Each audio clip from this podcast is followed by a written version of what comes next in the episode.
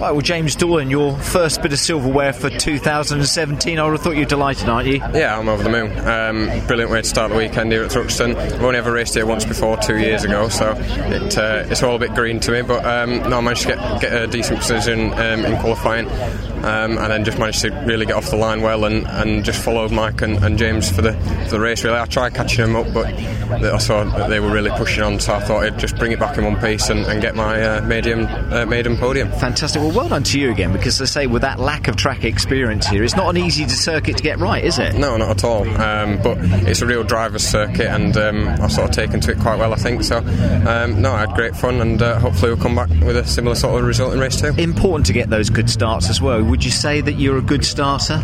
Well, so far we've uh, we've done all right. Um, Brand's race one being being a, a sort of mega start, really. But um, no, I think we're doing all right so far. But it's just a case now of keeping that up throughout, throughout the rest of the year. And you want to keep this up as well, winning silverware, don't you? It'd be definitely. nice to stand on that top step of the podium, I'm It'd be- sure. it'd be beautiful. Maybe this afternoon. We'll see. We'll we see. shall see. But a good, uh, a good start to, to your Sunday. Well done, James. you very much. Thank you. Cheers. Cheers James.